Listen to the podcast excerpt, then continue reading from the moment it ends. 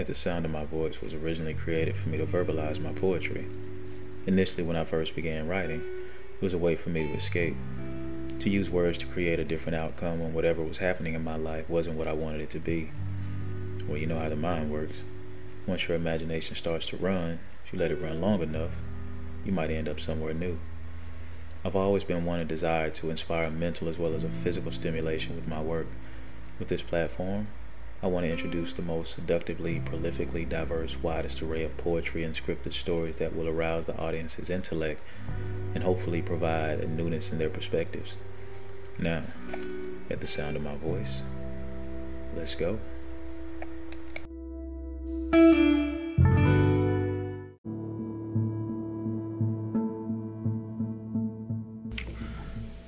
Precision, I pinpoint your listen with my impeccable instrument of my profession, lessening the digressions of your mental's inception capacity to recall more than just that of the ignorant. I've since learned that in order for me to be wealthy in mind, I had to stop thinking with my dick and try to be more rich in mind. So, for all of the belligerence that used to be a hindrance, forgive my newness. I got the joke. Just realize that all of you cats thinking you were dogs were just kittens. Don't get me wrong, I love my people, but to believe that I'm responsible for believing that you are my equal is harder for me to swallow like a pussy as tight as a peephole, trying to receive me fully only to meet with a wet keyhole. I've never placed myself higher, but have always saw me flying, eager to help, but if you can't help self, I remorse none for leaving you in your state of mind or your mental's ignorant health. Prolific this may be, but in me is a king, tired of my current position, not forcing you to listen, but not shying away from inflicting my inferences upon your existence should you ever enter my space, or heaven forbid you try to come against me. I'm still as humble as ever, but I will forever never doubt myself or my drive on the road to my endeavors.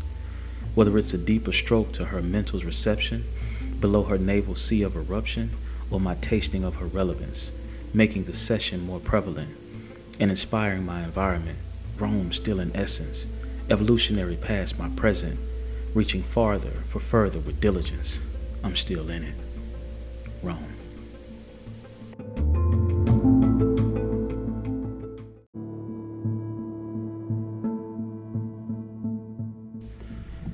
This was a piece written because I gave it some thought about who I wanted to be for me. You know, in this life, we always have these people that we love and we care about so much that they pull a lot away from us. They take a lot away from us because we allow them to.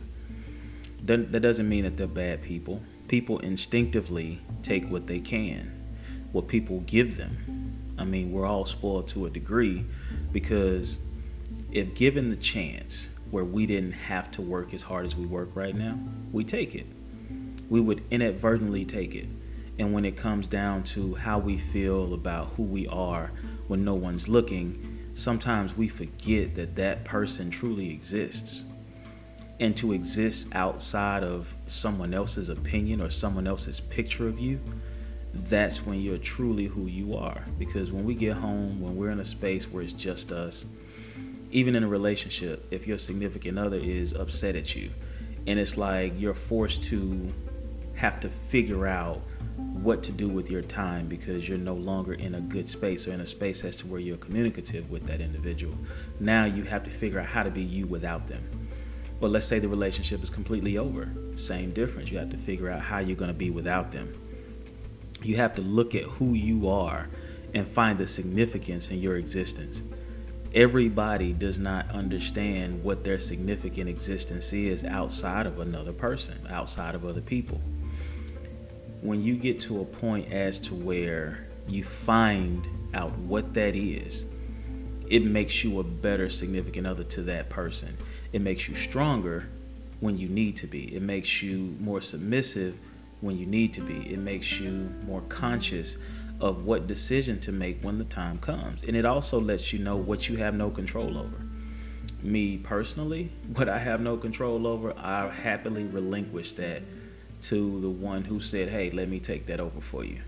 And I'm good with that. And it's and it's more of a spiritual setting for me And when it comes to somebody that I'm involved with, whether it's a wife, a girlfriend, somebody I'm with, whatever the case may be, over these years, I've allowed myself to be okay with who I am, to be confident in who I am, and no longer allow someone's opinion of who I am to supersede my opinion of myself. You know, if a person's going to be constructive with their criticism, cool. You know, you do your thing. I hear you. I fully receive that. But at the same time, for me, I'm always I'm already going to criticize myself because I've set out to do something. And when I set out to do something, that's what I'm aiming at. That's what I'm aiming for. And on at the sound of my voice, a lot of times I talk about something more of a physical or a submissive when it comes to a sexual connotation. And, and it goes hand in hand with that. Hell, I have foreplay with me. You know, I get me together because I have to understand everybody's drive is not like mine. My drive is a little bit different. My drive is not purely sexual and it's not instinctively sexual. My drive is purely at the core of it all, uh, more detailed when it comes to the sincerity of what I want to express what I want to give of myself. And at that same time, my climax comes from the response when I'm giving the right amount of the appropriate circumstance or efforts to someone that is appreciative of what I'm trying to give. It's not so much as the intercoursal uh, perspective of it all, it's more of the receptiveness. If I'm received well, cool. If I'm not, help me to better give of what I need to give you in order to please you, even in regular conversation.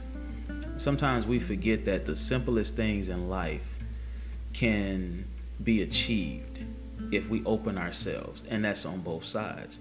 But what you can't do is doubt yourself in any one situation because you could be in a space that the other person's not. or a group of people are not. You could be in a space where you're more receptive of who not only who you are, but who you're not, who you're not to other people. The fact that other people are not going to fully receive you for who you are because they're not in a space to understand anything outside of their own perspectives.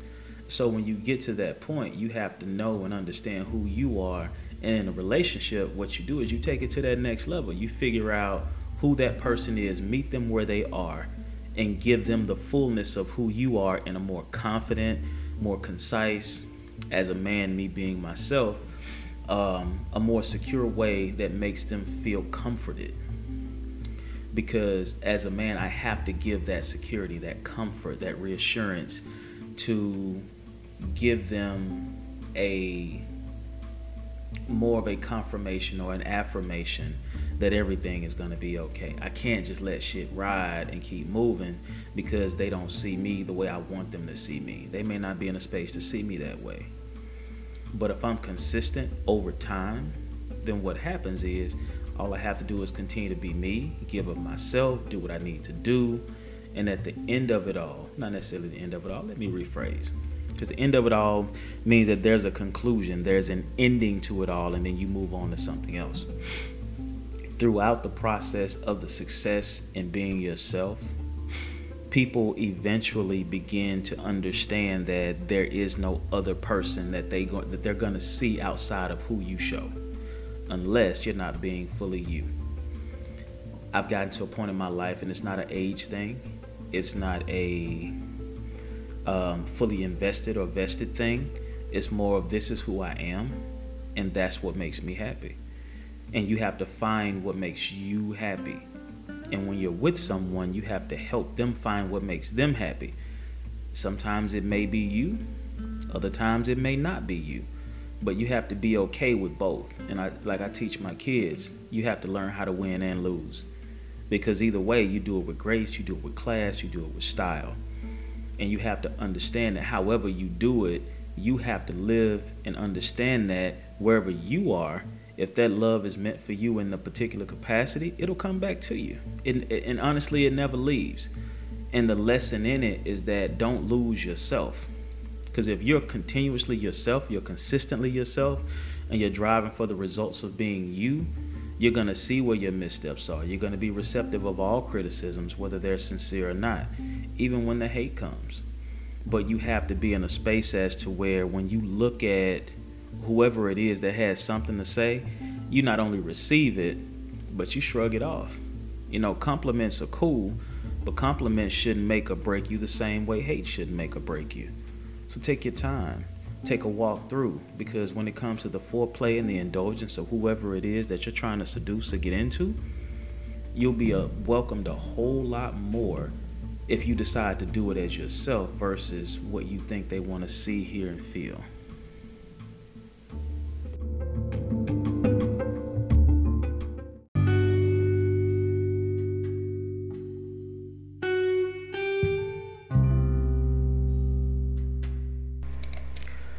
Like to express my deepest appreciation for you taking the time to listen to this episode of At the Sound of My Voice.